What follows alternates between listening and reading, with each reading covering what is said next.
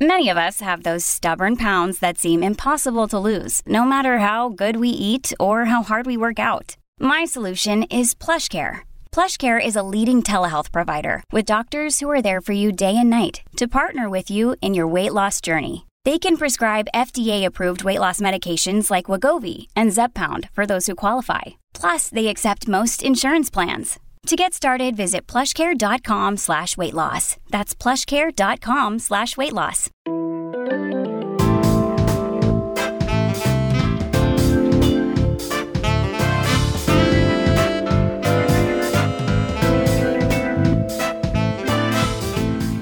Welcome to the Gloria Purvis podcast, where we talk about issues in the Catholic Church and in society that matter to you and to me. And I'm glad you're here to have that conversation with me. My guest today is the Archbishop of San Francisco, Salvatore Cordileone. The Archbishop has just released a statement restricting the Speaker of the House of Representatives, Nancy Pelosi, from receiving the sacrament of the Eucharist until she repudiates her public support of abortion and goes to the sacrament of reconciliation. Speaker Pelosi is a Catholic who represents the Congressional District of San Francisco and this is where the restriction is limited. It's limited to his Archdiocese of San Francisco. In a statement, the Archbishop laments that Speaker Pelosi's position on abortion has become more extreme over the years. He said that he's made numerous attempts to speak with her to help her understand this grave evil, but all that was to no avail. He states, I have determined that the point has come in which I must make a public declaration that she is not to be admitted to Holy Communion unless and until she publicly repudiates her support for abortion rights and confesses and receives absolution for her cooperation in this evil in the sacrament of penance. And he has accordingly sent her a notification to this effect, which he has now made public. I'm going to speak to Archbishop Cordileone about his decision, how it came to be, and what consequences it will have on an already polarized political climate in the country and in the Catholic Church.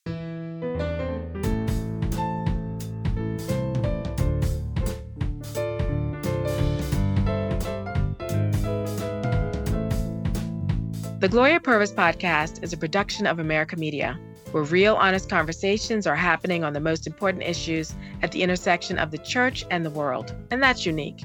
You may not agree with everything we publish or even everything we talk about on this podcast. And that's okay. That's healthy. We need to listen to each other and be open to different ideas and perspectives. So, if this podcast is meaningful to you, please make sure you subscribe to the podcast on your podcast app and never miss an episode. You can also support it by getting a digital subscription to America. How do you do that? Go to americamagazine.org slash subscribe and sign up today. The link is in the show notes. Stick around. My conversation with Archbishop Salvatore Cordileone is up next.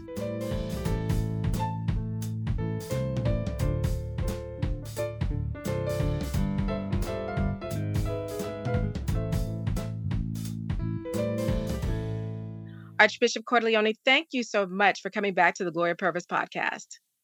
You're welcome. Thank you for having me. So, you know, the question it, with all that's going on right now with uh, Dobbs v. Jackson, with the leaked opinion that Roe perhaps could be overturned, why now? Why make this decision now?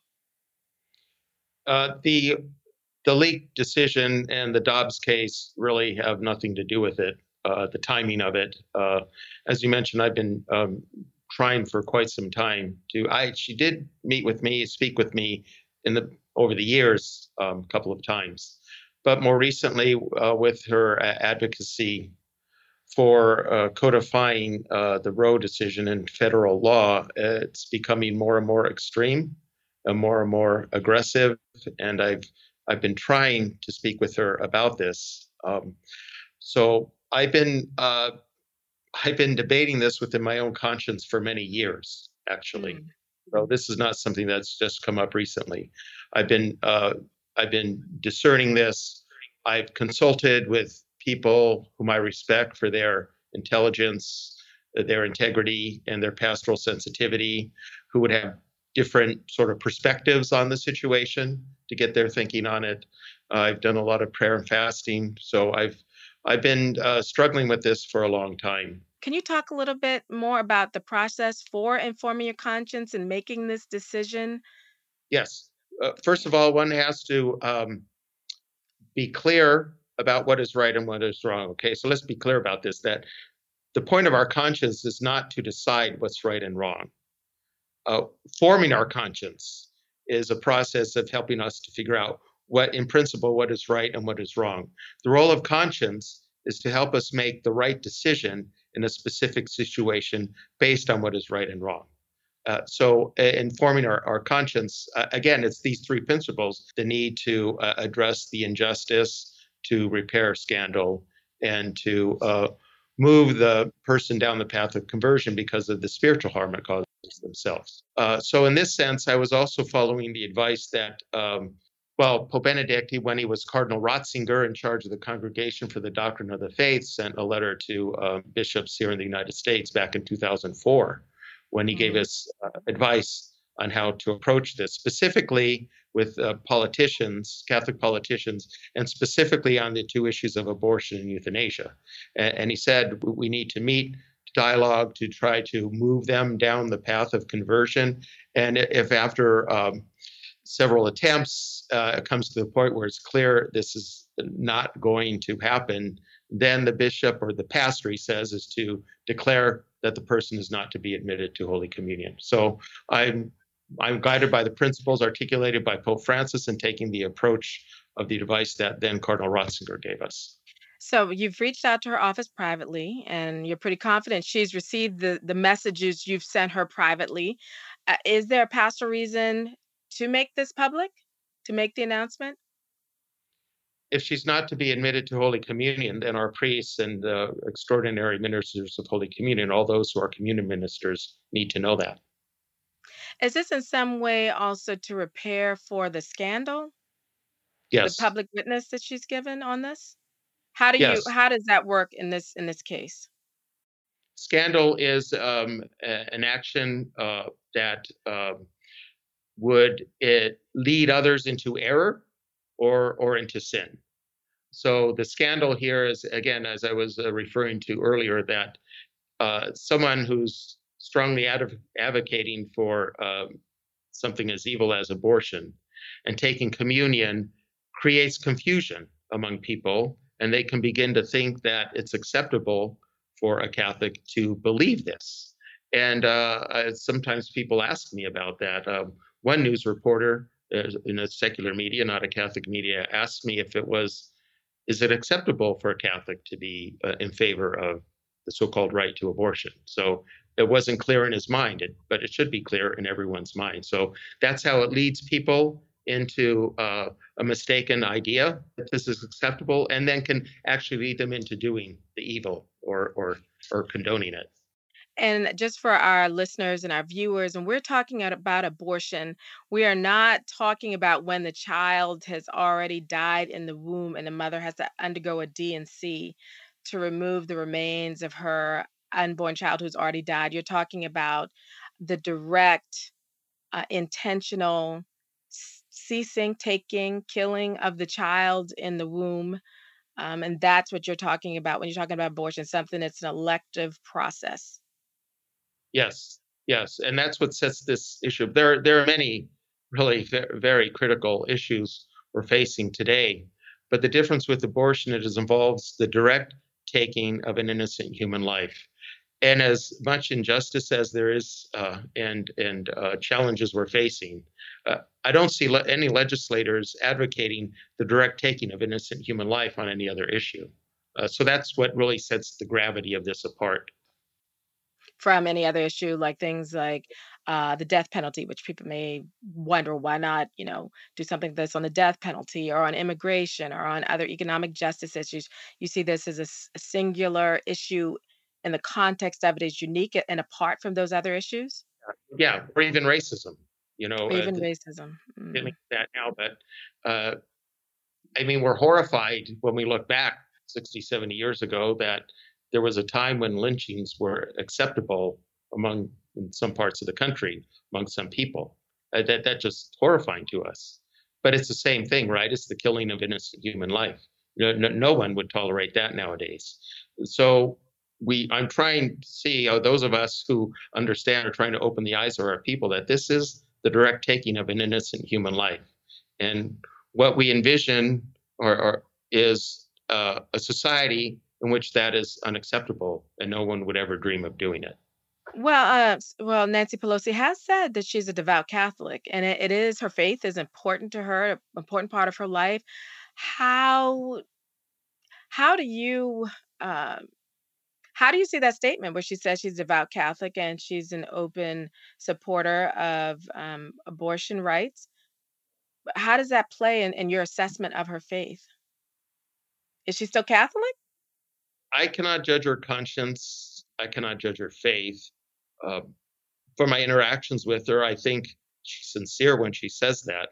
I think her faith really is important to her. It really is important to her to be Catholic, and she feels devotion in her heart uh, I, which makes me perplexed at why she would be so forceful on this issue. As a politician, you know, it's very tricky as a politician. There's so many issues to balance out and trying to come to some kind of consensus and compromise and all that. But to be so aggress- aggressively promoting it and uh, uh, just that's not what a devout Catholic does. So I believe in her heart she feels that way, but there is a disconnect on this issue. Is that one of the reasons why you started your Rose and Rosary for Nancy Pelosi, this campaign you started last year for her? Yes, uh, I, uh, I, I want to help her to understand that that this is unacceptable to kill babies in the womb, and the harm so often it does to women. I mean, those of us in pastoral ministry, we encounter women who have gone through this experience and we understand how so often they feel alone, afraid, abandoned. They know when they can talk to about it and they really need support and love to help make a, a happy decision, a decision for life. So the Rose and Rosary campaign was to, to help sensitize. She has, it seems to me, she has a very maternal heart. She loves speaking about her, her five children right? Uh, so to sensitize her to that, and also to convey that um, I know people will accuse me of being political, but this is not political law. It's it's pastoral. So so that I'm is candidate or against any candidate. It's a pastoral action. So this is where, but one of the things that she has to do she has to publicly repudiate her support for abortion rights. And some would see how could she do that and it not be seen as political like the very action she has to do to come back to be able to come back to receive the eucharist requires her to make a public repudiation of her support for abortion rights i'm very saddened at how this has polarized the country. Of course we know abortion can never be justified because it's the direct taking of an innocent human life. However there are ways we can come to a consensus on how the law can work under the present circumstances because our our vision is not making abortion illegal. That would, would be a big help toward right. the end it's to make abortion, abortion unthinkable. But if i often say that the problem is not that women have choice too many women don't have choice their only choice is abortion mm-hmm. so the answer is well what texas did right the alternatives to abortion program provide women with the resources they need to be able to give birth to her, her child. And then there are other options. She can raise the child herself, she can put the child up for adoption. There's also the old fashioned solution of marriage, which is not to be always excluded. Sometimes the man does take responsibility, but uh, we need to provide her all, all of this support. And, and if, if she's in a situation where um, it's, let's say, a college student, you know, a college student should be afforded support so she can carry the child to term and continue her education.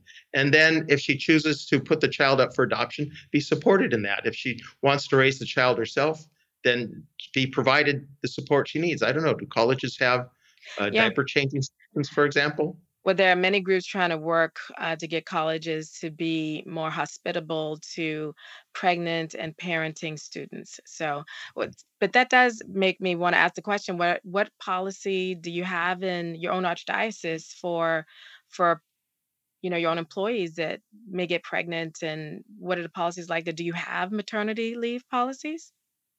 Oh yeah, we have family leave policy for um, for parenting um, uh, employees. Yeah, okay. we have a generous family leave policy. So you mentioned that this decision was a pastoral one, not a political one, and we know it still is going to be interpreted by many people as a political one. Um, what would you say, though, to people who treat this public instruction for Pelosi to refrain from communion as, you know, a victory, like yes, finally, a victory to be celebrated, and see it as the church exercising its power in the temporal order in a way that makes them celebrate? What would you say to them? I know there will probably be some people uh, thinking that, but it's it's a sad moment, really, and I would just encourage them to see this in a bigger light. It's it's sad that this kind of action would have to be taken, and we need to resort to more prayer and fasting. We'll be right back. Hey, it's Ryan Reynolds, and I'm here with Keith, co-star of my upcoming film If, only in theaters May 17th. Do you want to tell people the big news?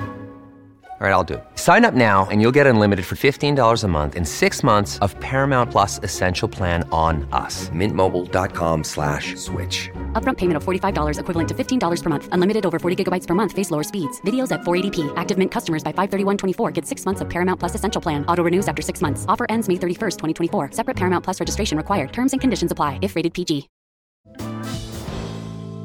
You did say that you consulted with people how do you think your brother bishops are going to receive this notification, this public statement?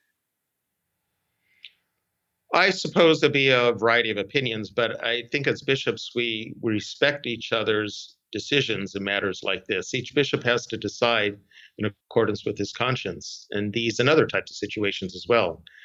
And they're usually very complex. There are a number of different values and priorities to weigh. Um, and taking an action or not taking an action what good will it do what evil will it avoid what might be mm. the side effects uh, all these things have to be weighed.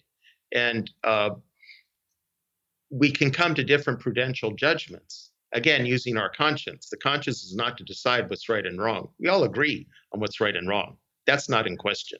The question is how pastorally to respond to these complex situations. And uh, I think we all pretty much respect each other in in making our decisions because we're all struggling to form our conscience as well and, and discern the right thing to do. So you're not saying that they all have to necessarily follow your path because, of course, people are going to say, "Well, what other Catholic politicians uh, perhaps are making uh, the same kind of statements as Nancy Pelosi and, of course, President Biden comes to mind?" And uh, has Carter have you spoken with Cardinal Gregory at all about this? I've had conversations with them about the issue. Okay. Yes. Okay, so you've already spoken. Are any other bishops? Uh, you're like the first bishop that I can think of to make a statement like this. Other than uh, in most recent memory, I'm thinking of Archbishop Rummel of New Orleans, who actually went a step further and excommunicated people for interfering in his um, authority as a bishop in New Orleans to desegregate. Um, why not excommunication here? Well, first of all, I'm actually not the first bishop to do this. Um, mm. I recall I was a new bishop back in early 2000s when uh, then then Bishop Burke of La Crosse, right before he moved to St. Louis, um, issued such a notification with regard to Catholic legislators in his diocese also, the then Father Vann, who's now Bishop Vann of Orange, he was the pastor in a parish in Springfield, Illinois. Uh, that was the parish of Dick Durbin, who spoke with him and advised him he should not be receiving communion. The bishop of the diocese at that time, uh, then Bishop Lucas, now Archbishop Lucas of Omaha, backed him up. The current bishop there, uh, Bishop uh, Tom Paprocki, has reaffirmed that. Uh, also, our Archbishop Joseph Naumann of Kansas City in Kansas took this action with regard to Kathleen Sebelius, who was the governor of, of Kansas at the time. So uh, other bishops have taken this action. Uh, but we, um, excommunication is, um, has a whole nother set of circumstances, of, of considerations. Uh, it's, it's more severe I I don't want to take a more severe tack if I don't have to. I'd rather do what's the minimum I need to do in order to um, repair the scandal. So let's make sure everybody understands. She can attend Mass, she just may not present herself to receive the Eucharist until she repudiates her public support and receives the sacrament of reconciliation. Yes. Is there any, was there any other option for her, any other way she could uh, correct this and, and be able to come back to the Eucharist? I issued a pastoral letter a year ago on this topic about um, uh, proper disposition to receive Holy Communion, cooperation in evil, and specifically on the, the abortion question. Um, it's Catholic 101 that we're supposed to be free of any serious sin in order to be properly disposed to receive Holy Communion. If we are guilty of serious sin, we have the great grace of the sacrament of, of, penance. So we can go to confession, avail ourselves of that sacrament, receive God's forgiveness in the sacrament to be restored to a right disposition. That involves uh, contrition, right? A, a, firm purpose of amendment that we repent of the wrong that we've done and are sincere in avoiding that in the future. Uh, so cooperation, it, it's not just one who performs an abortion or is accomplice to it, but the uh, promote actively promoting it is a cooperation in the evil that puts one in that uh, situation. So again, as uh, it would have to involve uh, repentance, right? Re- repenting of this evil, but also politicians, as I was saying earlier, they have to find ways where they can come to some kind of compromise or better yet consensus on policies that everyone can live with. And I do believe there are ways to do that. And uh, I think uh, uh, then Cardinal Ratzinger also spoke about this in, in a, a document on Catholics in political life that um, a politician can vote for a piece of legislation that would keep abortion legal uh, if it has the effect of of reducing it. Um, that would not be um, implicate them in a cooperation with the evil. So, for example, a parental notification law, just as an example, I that mm-hmm. keeps keep abortion legal. The minor girl can have the abortion, but the parents have to be notified, or the parents consent. The parents have to give consent.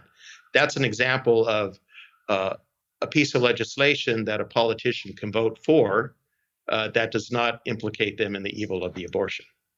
So help us understand. I know um, people often bring up Canon 915. Uh, and one of the things that is to note about Canon 915 is that's in the section on sacraments. It's not in the penal section of canon law. Why why are you referencing that section instead of the penal section when many people are going to see this as um, more of a punishment? So why reference the sec- this section instead of the actual penal section? To underscore that this is not a canonical penalty. It's um, uh, a declaration of, of what the situation is in accordance with the protecting the integrity of the sacrament.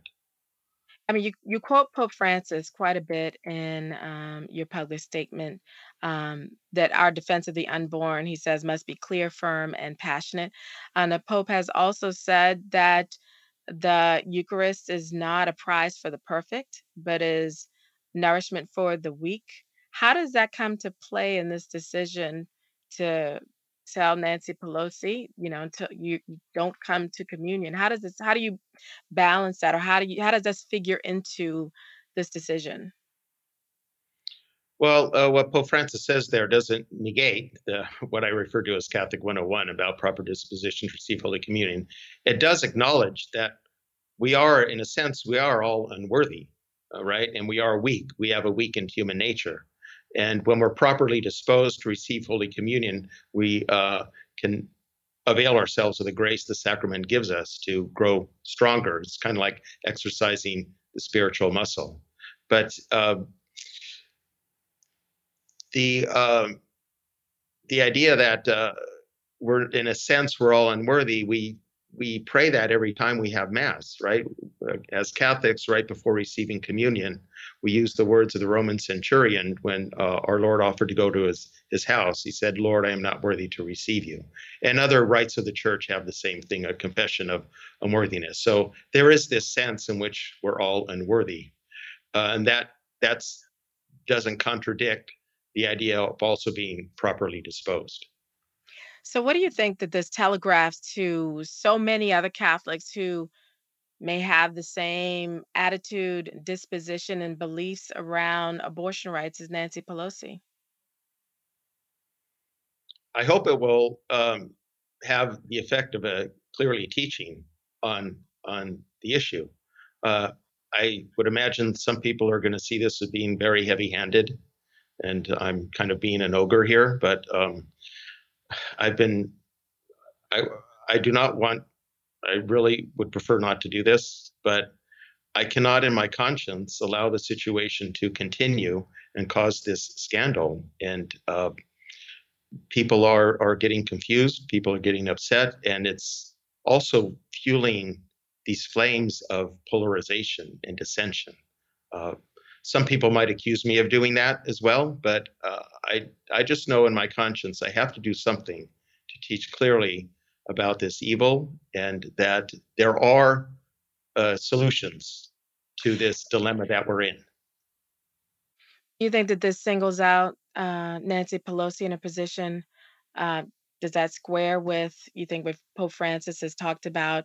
The Catholics must recognize the equally sacred, however, the lives of the poor, those already born, the destitute, the abandoned, and the underprivileged, and so on. Do you feel like this singles her out and singles out abortion in a way that's apart from what Pope Francis has said? Not apart from what Pope Francis has said, it singles out abortion as the issue. Um, I mean, I admire Speaker Pelosi for her advocacy for the poor. I mean, we're all we're all together on that. Um, but I was speaking earlier about how abortion is is different because it involves the direct taking of an innocent. Well, if we think about since the Roe decision 50 years ago, it's over 60 million babies murdered in their mother's wombs. I mean, can we really grasp the depth of that evil? 60 million babies murdered in their mother's wombs. This is something apart. Eh, these other issues are very serious. Some are evils we're dealing with there, but this just sets it apart. So then, eh, you know, I hear that and I keep thinking, but and you say you don't want to excommunicate, but then maybe help people understand what is the difference here between what this is versus an excommunication an excommunication involves uh, it's really it intends more people who have an office in the church because it it's a deprivation of uh, other kind of rights and privileges of exercising jurisdiction having any role in a liturgical service of um, uh, titles and honors and things like that. So it's it would be more I mean, it's yeah, it couldn't be anyone who's Catholic, but um, kind of the the deprivations that an excommunication involves affects more people who have some kind of a office or position in the church. So, as it is now, she can attend Mass. She cannot receive the Eucharist. If she were to die tomorrow, she could still be have a Catholic funeral Mass. Yes. She could. Okay. I think as I think about this, when I the Eucharist is a source and summit of our faith, and being told that you need to um, repudiate what you've said publicly and you need to come to the sacrament of confession how did how do you know when she's done this? Obviously we all know she publicly repudiates but in terms of the sacrament of reconciliation? Are, well, she, uh, can she come either, to go to any priest or is it that she needs to come to you to confess? Well she could go to any priest. I would presume that she makes a public repudiation. I would presume that she will have done that. Okay Okay. I'm not going to go checking around. You know, it's There's been, eh, you know, I think about the history of this country and a lot of fear uh, of Catholics actually being ruled by Rome in terms of politicians and things like that. How would you, for people who maybe don't understand the faith, how would you help them see that this isn't that um, the Pope or bishop is actually ruling or making political decisions in place of their elected politicians? This really well there are many great human rights issues of our time but abortion is really paramount. So we can compare it to other periods of history and what the great human rights issue was whether it was slavery in the mid 19th century or civil rights in the mid 20th century. They were faith leaders who led those efforts. You know it was faith leaders well of course dr martin luther king but uh, other leaders of faith who joined with him to advocate for uh, civil rights in the Jim Crow South. Were they being political? Were they delving too much into politics, or they just stayed in their churches, or were they uh, living out their faith and advocating for what is just and true for people who are being oppressed? Isn't that part of our role as faith leaders? Well, I think that's one of the things that people would like us to not think that we have a role in the public square when we're motivated by our faith. But yeah, the civil rights movement had very much a Christian ethos. There's no doubt about that. Um, if, if you study the movement, you study the writings of Dr. King, I think um, perhaps in this country, the notion of participation in the public square may be too narrow. And people will say things like separation of church and state. I'm thinking that means that people who are of faith are not to act on their faith in the public square. And I imagine that you and I both, and many, many other Catholics, including our church, would say that's an incorrect understanding. We need to make a distinction between basic values of what's right and wrong and what is a faith specific doctrine, right? So to say, thou shalt not steal is a universal principle, and we have laws that punish people who steal, right? And thou shalt not mm-hmm. lie um, so these are basic rules of right and wrong. Uh, that's not imposing our religion on others. Imposing our religion on others would be something like requiring people to attend church on Sunday, right? That's a religious doctrine, or to hold certain beliefs. So I, I want to be clear uh, about that. Um, you know, when you talked about abortion, you talked about ministering to women, you talked about the horror of abortion. Could you can you can you talk a little bit about that? Like what has been your experience in dealing with women who maybe were considering abortion ha- or have had abortions? Maybe some have come and confessed to you.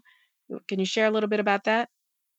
I'm very fr- proud of my own church that offers these uh, healing experiences for women and for men as well. Often men are scarred by the experience. So we have um, the um, Project Rachel, that helps to uh, heal people uh, who have this experience and and to help uh, help provide resources for pe- uh, women who are in crisis uh, pregnancies. Uh, I've heard women say, I, this is why I say the problem is they don't have choice. I've heard women say that I didn't want to go through with it, but I felt like I had no choice. And I hear after they go through with it, they're they can't talk about it. You know, they're shamed into silence. They're not supposed to feel guilty about it. So then this sense of isolation then begins to worsen. Uh, so the need for these sort of healing experiences. Uh, I've known of women who turn it into something positive. They become pro-life advocates, and they're with their experience, they can be very compelling witnesses to uh, the sanctity of life. Uh, I've heard from women who had kind of were changing their mind when they were being led into the clinic, and they were lied to you know, told it's just a clump of cells. So, in your formation um, in seminary and um, preparing you for become a priest, did they talk about these kinds of things, how to minister to women in these situations, or was it just something once you were ordained in in become in being a priest that you had these encounters? I mean, I'm I'm just wondering what kind of um, experience and encounters you've had, in addition to understanding the teachings of the church, that have softened your heart to see this as really something that's damaging to women? Uh, well, I was ordained a priest in 1982. So I was in the seminary in the mid to late 70s, early 80s. And this was just emerging, right? And so there, I don't think seminaries had really begin, begun to thought, think through how to minister to women in that situation. But in the first parish that I was assigned to, there was an abortion clinic in, in the parish. So I would join with parishioners who would gather in front of there to pray on Saturdays, um, because to me it's always been obvious that's a little baby inside of the mother. And uh, a little later on, when I got to know more people involved in in in pro-life advocacy and women who've gone through the experience, I begin, be, began to understood more how it affects the mother. And later on, when I work with people who are trying to um, bringing uh, people affected in these healing experiences, how much it affects others in her network of relationships. It's not just the mother the child who's affected, it's you know her parents, her siblings, her other children, sometimes the father uh, of the child, if you you know wants the child to be born, uh, so her friends. So this whole network of relationships that's affected by it. So the more I've been uh, kind of involved in advocating for life and getting to know others uh, mm-hmm. who do this, the more my eyes have been open to the wider reality of this. And so you, it seems like to me you've come over time to, um, through experience, come to maybe even more fully understand what the Holy Father's talked about the interconnectedness of yes. the issue of the matter. You see how it affects more than just the child in the womb and the woman, how it affects the whole community. And I'm trying to think, is there any other issue that has that kind of interconnectedness, or maybe any other issue or situation where you think you would have to make, or you think you would make this kind of decision that someone, until they repudiate what they've said publicly and done publicly, needs to not present themselves for communion? Um, I, it'd be hard for me to say at this point. So if people want to, um, well, are you still having your uh, Rose and Rosary for Nancy campaign? Given that this now that this public statement, are, are we are you still doing that? We're still doing that. Uh, we'll send rosaries now. Uh, people can sign up for that at uh, benedictinstitute.org if they want to participate, and uh, we'll send her uh, a rosary. So you still have a lot of hope. You still have a lot of hope for Nancy Pelosi to come to to repudiate this. You still have a lot of hope there. As I said, I can't judge her conscience, but I do believe she's sincere when she says she's devout, and she speaks so fondly of her five children. I have to believe there's hope. Yes. And, and you've said that when you've interacted with her, it's been pleasant. You've had um she's been a pleasant uh, person you've interacted with. So to me that says there has to be a way that we can constructively dialogue on these issues, especially within the church. Do you have any tips on how we might be able to do that? Try not to judge others. Uh, hmm. Try to have a human interaction. Uh, to try to see the other as a, a fellow brother or sister in in our human family and get to know them personally. It it helps to put things in a different perspective. Uh, I am grateful to the speaker who's always been respectful to me uh, in public and in private. Uh, so I think that's a good example of how we can talk about these issues um, without being so divisive. But we do need to talk, and this. To be frank, it has been a frustration that I've been haven't been able to, to speak with her is there anything you haven't said that you'd like to say now before we wrap the interview? Is there anything you want to say directly to Nancy Pelosi, maybe even? Hmm. Well, what I've said before, um, she has a wonderful maternal heart, and uh, I, she's a great advocate for the poor. Women in these crisis pregnancy situations need a lot of advocacy. So to see that and uh, and we await her with her with uh, open arms. I don't I don't sense a lot of animosity here from you toward her at all, and I'm, you know, I that's one thing I'm very much taking taken away from this. You don't have any animosity toward her. You seem very um, hopeful that she will um, respond positively, affirmatively to this. I, I imagine you see this as an invitation to her, not a not a punishment that she respond in that way. And I think it could be difficult with all the outer all the outer voices, all the other voices in our society, you know, going to weigh on on this and going to position it as something negative and punitive. Do you still have open channels to her to be able to talk to you privately if she chooses to? I've let her know I'm ready and willing to speak if ever, whenever, wherever, and however she wishes the channels of communication are still open. And no, I don't have animosity. It's something I really would rather not do. And I know I'm going to be judged harshly. I know I'm going to be accused of being punitive, of being political. That's all false. But my conscience won't allow me to refrain from doing this. I can I cannot be at peace of conscience without doing so. One last thing, since you've mentioned your conscience, you've made some clarifications about conscience. I know there are going to be people asking, but what about Nancy Pelosi's conscience? How would you respond to that? Well, on this issue, she needs to better form her conscience. And you're willing to help her do that? I mean, we, we don't say that with other issues, right? We didn't say that in, with slavery. What about in my conscience? It's it's legitimate to own slaves. Do we allow that to continue? What if in my conscience is uh, separate but equal is a good thing?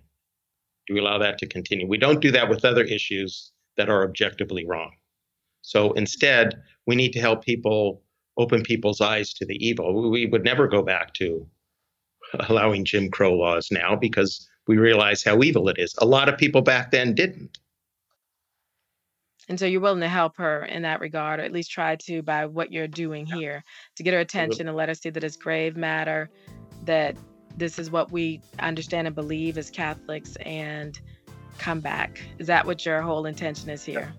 And there are, as I said before, there are political solutions, or policy, I should say, policy solutions to the dilemma that we're in. Thank you, Archbishop Cordileone, so much for joining us on the Gloria Purvis podcast and America Media. You're welcome. Thank you again for having me.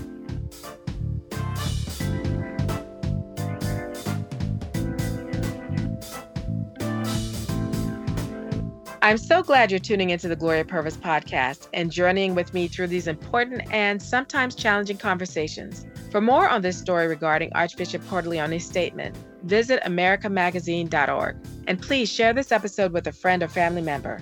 Be sure to subscribe to the Gloria Purvis podcast on your podcast app. Leave us a review if you can. I would love to hear from you. And by the way, you can follow me on Twitter at Gloria underscore Purvis and on Instagram at I am Gloria Purvis. The Gloria Purvis podcast is a production of America Media. This episode is produced by Sebastian Gomes and Maggi Van Dorn and engineered by Frank Tucson. You can learn more about America Media at americamagazine.org. We'll see you next time.